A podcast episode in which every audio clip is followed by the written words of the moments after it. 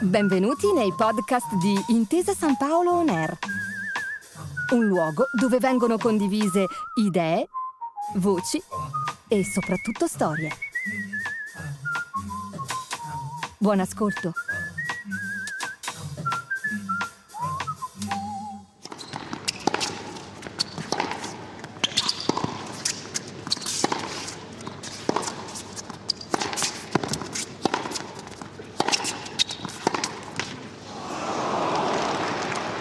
Forty love. Please take your seats quickly, ladies and gentlemen. Thank you. Il rovescio è di certo il gesto tecnico che tra tutti evoca le immagini più eleganti. Pose plastiche perfette di estasi estetica degna di un museo delle cere, che iconizza le figure eteree e fluide dei campionissimi e delle campionissime del passato. Il rovescio assomiglia a tutte le grandi conquiste stilistiche dell'uomo moderno e dell'uomo moderno sportivo, perché eleva ad arte ricercata un intricato intreccio di meccanica e fisica, di biologia e coordinazione, che la natura, da par suo, non avrebbe contemplato per intero. È definito da tutti il colpo meno normale, il colpo da costruire con tenacia, con fatica e con la cura del dettaglio, per celebrare infine il matrimonio tra corpo e ingegno, tra braccio e mente, in un gioco di angoli, curvature, effetti e precisione che lo rende unico per ognuno dei protagonisti del campo. Il rovescio è di certo il tennis, ma il rovescio può essere pure di tipo temporalesco, o magari il rovescio degli eventi e della conseguente medaglia, oppure ancora un rovescio può indicare una terribile e inattesa sconfitta, perché nello sport ogni parola ha più di un significato e l'interpretazione che le si vuol dare dipende anche dal momento e dalla forza unica, straniante e bellissima che un torneo, un match o persino un singolo punto sanno generare.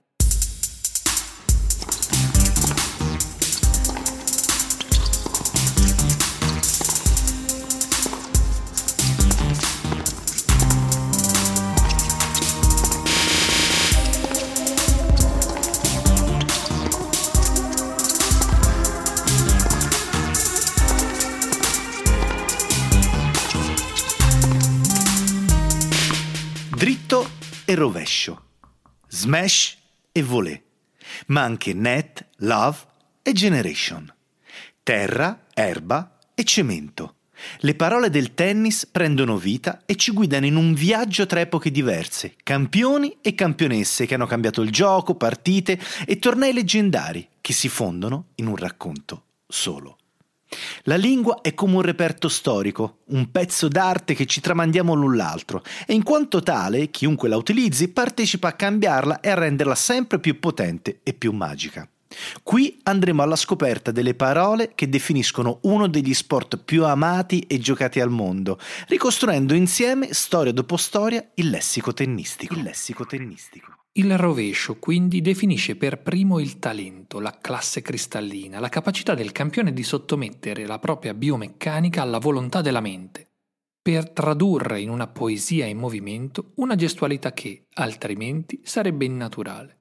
I francesi lo definirebbero il beau geste, il bel gesto, perfetto per gli scatti dei fotografi e per l'obiettivo della telecamera, che ne immortala la plasticità e ci regala copertine, scatti, figurine e memorabilia disparata. Un tempo la purezza del rovescio era talmente ricercata che aveva reso la padronanza del colpo un affare così importante da farla uscire un poco dal seminato del gioco e del suo vero scopo. Come se fosse un titolo di merito essere elegante, come se il tennis fosse diventato solo la celebrazione del bello e del perfetto, come i tuffi. Ma non è così e mai potrà essere così, perché lo sport è un insieme di incastri in cui eleganza e potenza, successo e bellezza non sempre vanno di pari passo e a braccetto. Il rovescio ha eccezioni diverse. È il colpo difensivo per eccellenza.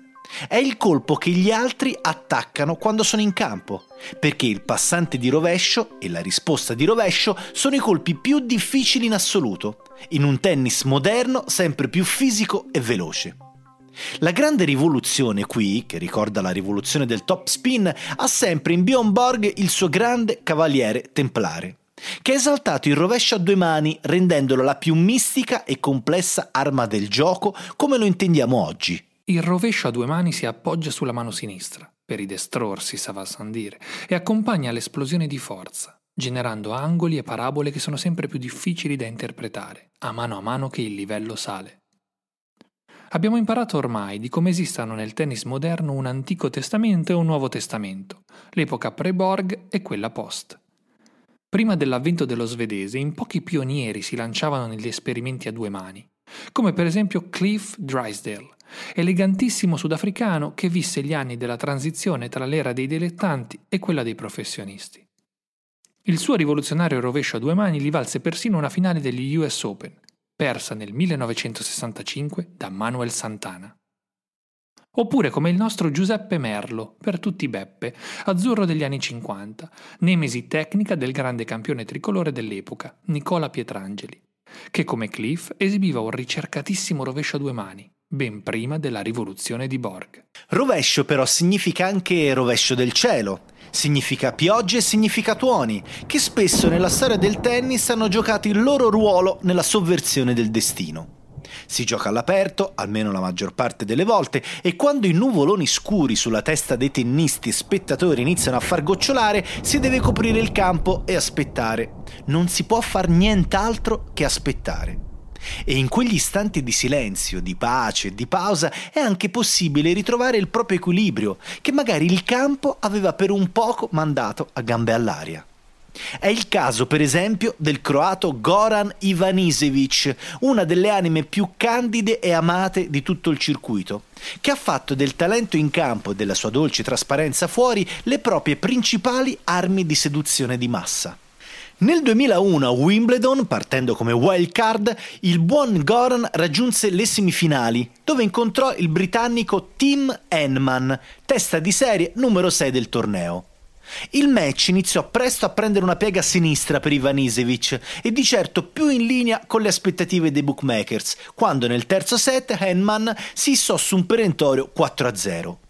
Poi, all'improvviso, come sempre accade nelle storie più uniche che rare, dal cielo iniziarono a scendere goccioloni d'acqua, a testimonianza ulteriore di come quella dovesse essere per forza l'estate di Goran. Match sospeso, pausa lunga che scombussola il britannico e dà nuova linfa al croato, che non solo ribalterà la semifinale, ma vincerà il torneo unico della storia partendo come wild card, superando poi in finale un'altra anima buona di inizio millennio, l'australiano Pat Rafter.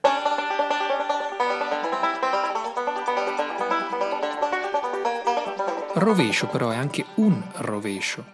Una sconfitta, un capitombolo, si utilizza la parola rovescio per raccontare della caduta e dell'insoddisfazione che a volte ne può conseguire.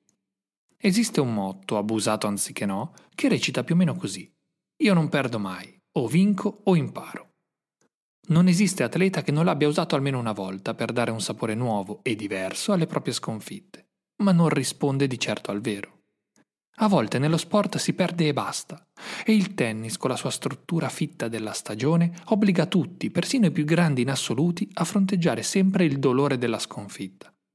Perdere è parte del gioco, e può succedere anche che da una sconfitta ci sia poco o nulla da imparare è solo da recriminare, oppure di che maledirsi, se per caso è stata la concentrazione a fallirti sul più bello. Anche i più grandi perdono e perdono spesso, se è vero che il tennista perde una volta a settimana e che per ogni singolo torneo dei 32 o 64 partenti, prima di arrivare al tramonto, 31 o 63 saranno sconfitti prima di sera.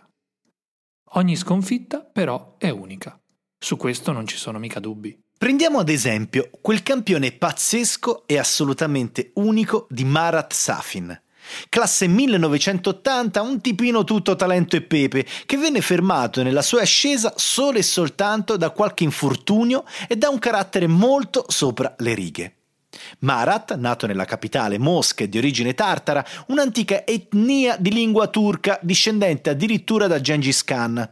E questo fa di lui e della sorella Dinara due fieri e praticanti musulmani. È stato lo stesso Safin a raccontare come la testardaggine e il temperamento sanguigno li debba alle sue origini. Sia Safin che la sorella arrivarono in cima al rispettivo ranking, diventando la prima coppia di fratello e sorella a riuscirci. A inizio anni 2000 il suo avvento fu una tale scossa del sistema da rovesciare del tutto gli equilibri di potere espressi fin lì e proiettandolo addirittura al numero uno del ranking mondiale, il più giovane in assoluto della storia a riuscirci, a 20 anni e 10 mesi, prima che un altro talento giovanissimo, Leighton Hewitt, gli strappasse il titolo di precocità per intenderci, ecco che cosa dichiarò Pete Sampras, leggenda stelle strisce, dopo essere stato ripassato per bene dal giovanissimo russo alle US Open di quell'anno. Questo fenomeno ha giocato un tennis che non conoscevo. Mi ha sommerso. Ha fatto quello che voleva di me, come non immaginavo, come non pensavo fosse possibile. Eppure, persino il campionissimo aveva la propria bestia nera, l'avversario che non riusciva a ribaltare e che con un tennis tutto suo riusciva sempre a metterlo all'angolo. Il francese Fabrice Santoro non passerà alla storia del tennis, ma se lo chiamavano The Magician, il mago, qualcosa vorrà pur dire. E nonostante anni di tentativi e una proporzione di talento sbilanciatissima a favore del russo, Safin non riuscì mai a venire a capo dello stile del francese che con il dritto a due mani, una gran rarità nel tennis, e i colpi imprevedibili, riusciva quasi sempre a spuntarla. Il tennis offre sempre il rovescio della medaglia e spesso in dettagli tecnici, impercettibili all'occhio del semplice appassionato, si nascondono i segreti di pulcinella del gioco.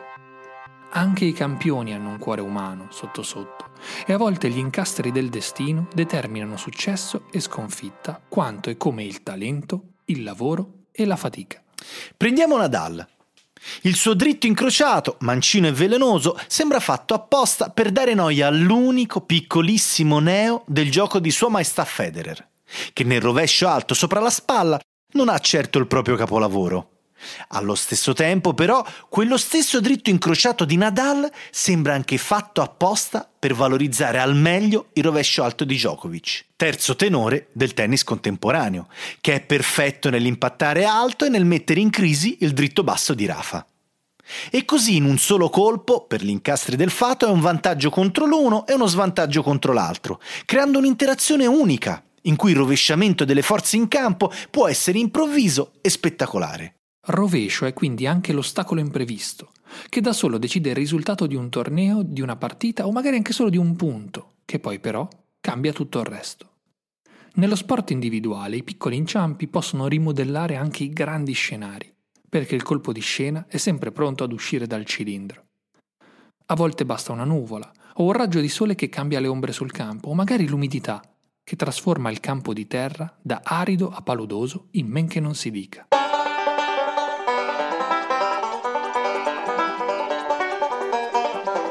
Poi ci sono anche gli imprevisti imprevedibilmente imprevedibili, in cui il genio umano e la follia si fondono in un tutt'uno. Foro Italico, internazionali del 1991. In campo ci sono Mark Covermans, olandese, mai oltre la semifinale di un torneo del Grande Slam, e l'argentino Alberto Cesar Mancini, mai oltre un quarto di finale in un torneo del Grande Slam.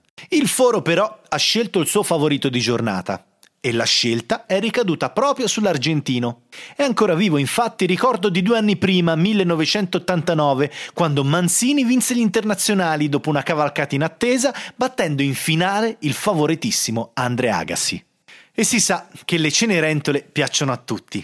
In ogni caso, l'idolo adottato dal foro si trova in netta difficoltà contro il gigante olandese.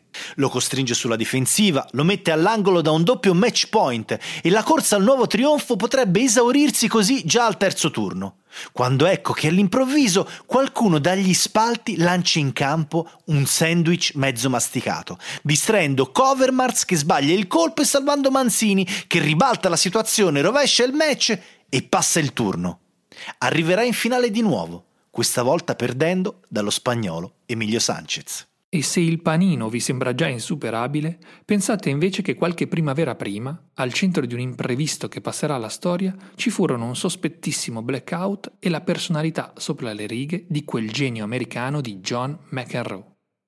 Alla sua prima partecipazione a Roma, John si trovò in difficoltà già al primo turno, sotto la pressione del giovane argentino Franco Davin, uno dei pochi a esibire ancora nel circuito il rovescio a una mano. Poi, nel momento di maggior crisi, con la sconfitta ormai all'orizzonte, ecco il blackout improvviso, che durò per oltre 50 minuti e che permise a McEnroe di fare mente locale, di liberarsi dai cattivi pensieri e di tornare in campo da padrone del gioco. A rendere particolarmente succulento il racconto è lo stesso John, che anni dopo l'accaduto ha iniziato ad alimentare in prima persona le leggende sulla casualità di quel blackout, raccontando la sua versione da dietro le quinte in alcuni esilaranti video che si possono ancora trovare online. Ironia oppure no, a pensar male, diciamo noi, spesso ci si azzecca. E McEnroe, che talento l'ho sempre stato anche a far lo show, è salito sul carro, raccontando di gusto una versione dell'aneddoto che resterà nella storia. Siamo certi però che il buon Franco Davin racconta meno volentieri questo preciso rovescio del destino. Nello sport di squadra, la gioia per la vittoria si moltiplica per il totale dei componenti e la tristezza per la sconfitta invece si divide. Mentre nel tennis invece tutto resta a te, momenti belli e momenti no, pesando sull'equilibrio del tuo gioco. E non è un caso che i rovesci della storia abbiano generato allora tante carriere piene di alti e bassi e spettacolari ritorni. Da Monica Seles a Jennifer Capriati, da Andre Agassi a Del Potro, perché il tennis, la sua grandezza, la costruisce sul talento e sulla fatica. Ma lo scivolone che spiazza il pubblico e cambia le carte in tavola è sempre ad un rovescio di distanza, rovescio di stile, rovescio nel cielo, rovescio e basta.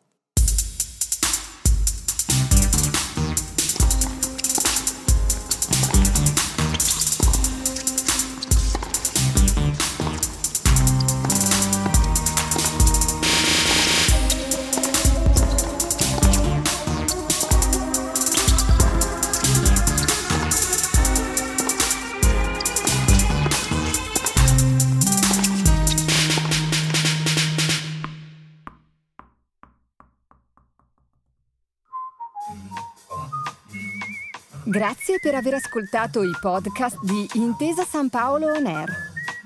Al prossimo episodio.